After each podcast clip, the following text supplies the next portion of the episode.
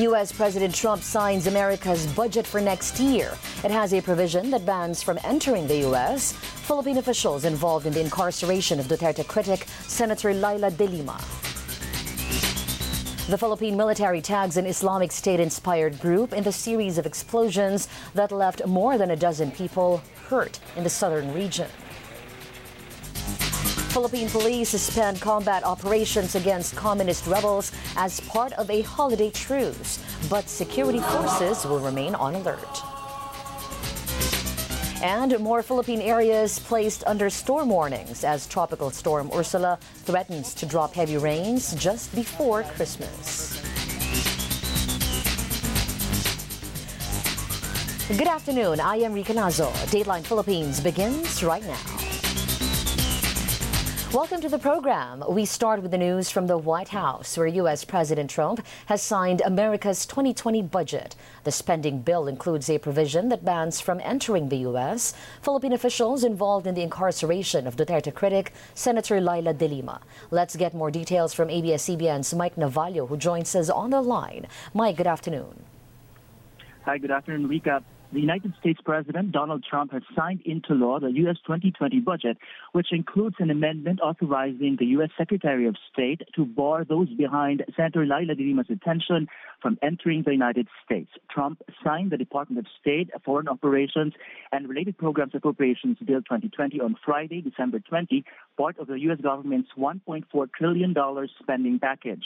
A provision in the budget on prohibition on entry allows U.S. Secretary of State Mike Pompeo to apply subsection C to foreign government officials about whom the Secretary has credible information have been involved in the wrongful imprisonment of Senator Leila de who was arrested in the Philippines in 2017. Subsection C refers to the Global Magnitsky Human Rights Accountability Act, a U.S. law which authorizes the United States government to sanction those who it sees as human rights offenders, freeze their assets, and ban them from entering the U.S. The provision in the U.S. budget expressly classifies unjust or wrongful detention as part of gross violation of human rights. The same provision also applies the ban to Egyptian government officials who jailed a Sikh American citizen, as well as government officials government officials of Turkey, Egypt, and Saudi Arabia who detained locally employed staff of a U.S. diplomatic mission or a U.S. citizen or national. Democrat Senators Dick Durbin and Patrick Leahy authored the amendment, which the U.S. Senate Appropriations Committee passed in September. The two are among five U.S. senators who earlier called on the Duterte administration to release De Lima, a known critic of the Philippine President Rodrigo Duterte's anti-illegal drug campaign. On December 12, a separate U.S. Senate panel passed a resolution proposed by Durbin and Senator Edward Markey calling on the U.S. President to impose sanctions on the Philippine government officials behind De Lima's arrest and detention, as well as those responsible for extrajudicial killings in accordance with the Global Magnitsky Act.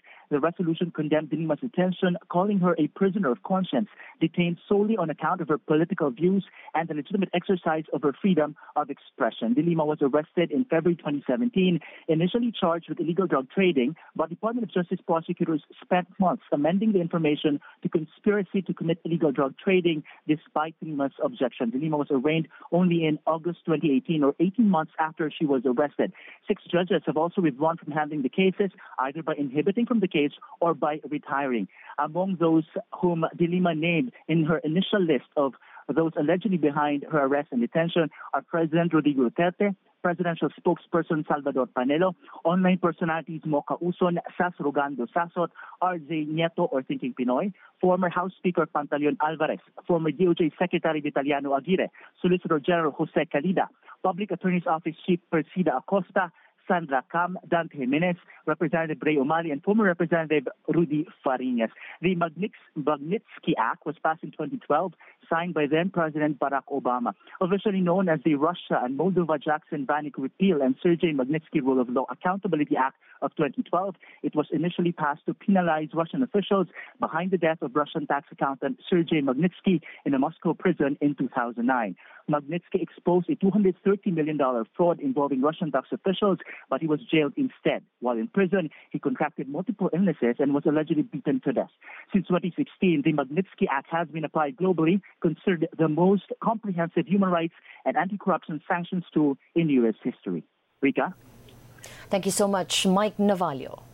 The hunt is on for the perpetrators of a series of explosions that hit the southern Philippines Sunday. Four blasts rocked Cotabato City, while a fifth happened in Maguindanao. The Philippine military believes the Bangsamoro Islamic Freedom Fighters, an Islamic State inspired terrorist group, is behind those attacks. Receiving uh, enter reports that this group will, will conduct series of attacks targeting our military troops in a populated area. The blasts left a total of 22 people wounded, including eight Philippine soldiers. Uh, ongoing pa yung investigation namin, uh, especially sa part ng EOD. As of now, in full control po yung AFP-PNP nyo. So, yun na yung gina-fast track natin ngayon para malaman kung ano talaga yung dahilan. Philippine police have suspended combat operations against the Communist Party's armed wing, the New People's Army. The suspension is part of the holiday ceasefire declared by the Philippine government with the communist group, which will last until January 7th next year. But police officials caution the rebels against taking advantage of the truce. All police units will remain on ground, on guard rather, and will respond to any attacks. All police units shall refrain from initiating combat police operations against the NPA. However, the SOPO shall not cover normal police law enforcement and public safety operations against criminality, illegal drugs, and terrorism. All PNP units are instructed to be vigilant in the performance of their duties to prevent any untoward incident resulting from hostile actions of domestic threat groups and criminal organizations. The SOPO shall be without prejudice to actions aimed at protecting the people and the communities. All units shall implement active and passive measures as necessary to deter and or prevent the NPA from taking advantage of the SOPO government and the communist group agreed on the ceasefire Monday. Duterte spokesman Salvador Panelo says the chief executive has also ordered the reconstitution of the government peace panel for the possible resumption of peace talks with the rebels. Like the Philippine National Police, the military will remain on alert and ready to respond to any security threat, according to the Defense Department. More Philippine provinces placed under signal number one as Tropical Storm Ursula threatens to drop heavy rains just before Christmas Eve. Now moving west northwest at 30 kilometers per hour, Ursula has slightly accelerated while maintaining strength. It is forecast to possibly intensify into a severe tropical storm before it makes landfall over eastern Visayas Tuesday afternoon or evening. Bukas ng umaga sa ganitong location niya, posible nang masimulan ngang maranasan yung pag-ulan at mga pagbugso ng hangin dito sa southern part ng Bicol, sa buong eastern Visayas at maging sa ilang bahagi ng uh, Caraga region. So, hindi pa man din tumatama yung sentro dahil sa lawak ng bagyong ito, umaabot ng more or less 500 kilometers ang diameter, posibleng bukas ng umaga sa ganitong lokasyon ay apektado na nga yung ilang areas na nabanggit natin Ursula is forecast to cross central Visayas and affect some parts of southern Luzon between Tuesday morning and Christmas Day before it exits the country's area of responsibility on Friday. Turning to news overseas now, China will lower tariffs on some products next year as Beijing looks to boost imports amid a slowing economy and a trade war with the U.S. China's finance ministry says Beijing will implement temporary import tariffs on more than 850 products, from frozen pork and avocado to some type of semiconductors. China's economy is expanding at its weakest rate in nearly 30 years. It could face more downward pressure next year, but Beijing has vowed to keep growth within a reasonable range. The U.S., meanwhile, says it would soon sign a so called Phase One trade pact with China to end the months long trade war between the world's two largest economies.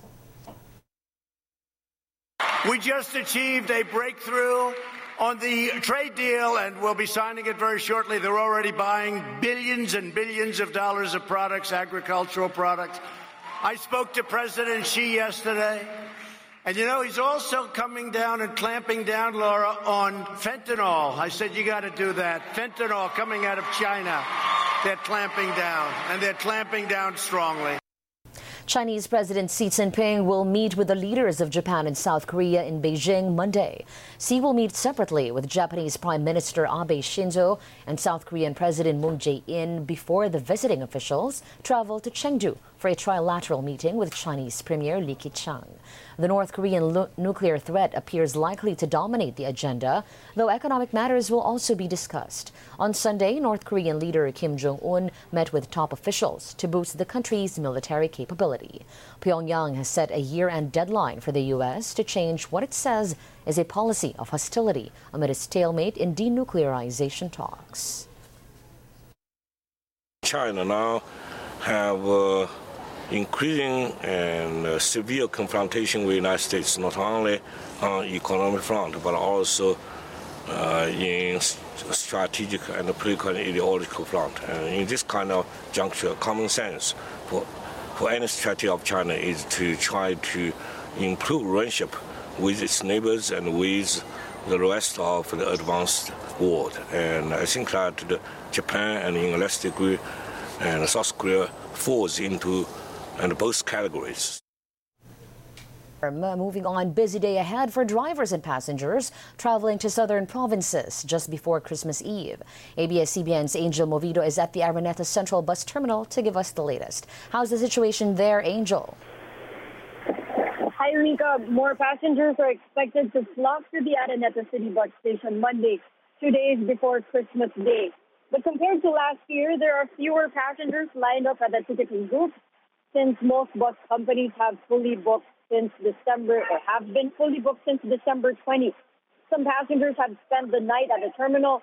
Most of them chance passengers in trips heading south, particularly in Bicol and the Visayas region. Other trips to Iloilo and Antique only have av- available trips by January 2nd next year. But there are also a few bus companies that opted not to sell out tickets in advance so walk-in passengers are still welcome. These are for some trips to Roxas, Iloilo, Legazpi, Tabaco, and Donsol, Masbate, among others. Meanwhile, Elaville Bus now issuing reservations only for those traveling before the new year as trips are already fully booked up until the 26th. So far, there have been no cancellations yet of trips to the south, even as areas there are preparing for the effects of Typhoon Ursula expected to make landfall tomorrow afternoon. Passengers have so far observed the do's and don'ts at the terminal. Site security and bag checks continue to be implemented by authorities. The Araneta City Bus Station has estimated a volume of more than 5,000 passengers over the weekend here at the terminal, while an additional 4,000 passengers were at the bus port. The volume of passengers is expected to be down 2,000 by tomorrow. Rica. Angel, we do know that a storm is coming over the Christmas season. Uh, what are the bus companies expecting for this? Are they going to be uh, putting up more buses to accommodate all the chance passengers? Yes, Rica, so far the bus companies have already allotted additional buses, especially for those chance passengers, uh, for those who weren't able to make reservations.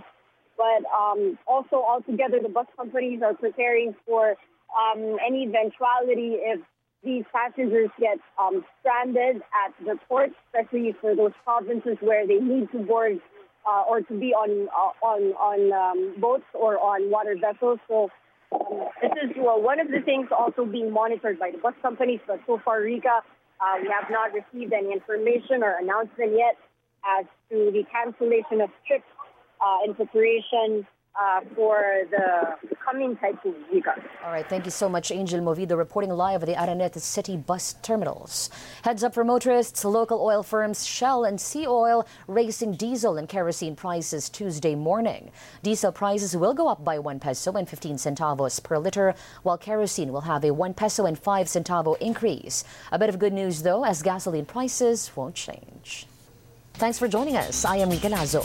You can watch highlights, recaps, and exclusive content of our shows online. Subscribe to the ANC YouTube channel, like us on Facebook, and follow us on Twitter. You can also listen to podcasts of ANC shows. Just search hashtag ANC Podcast on Spotify, Apple, Google, and Stitcher. For feedback, email us at ancfeedback at abs-cbn.com. Stay with the news channel.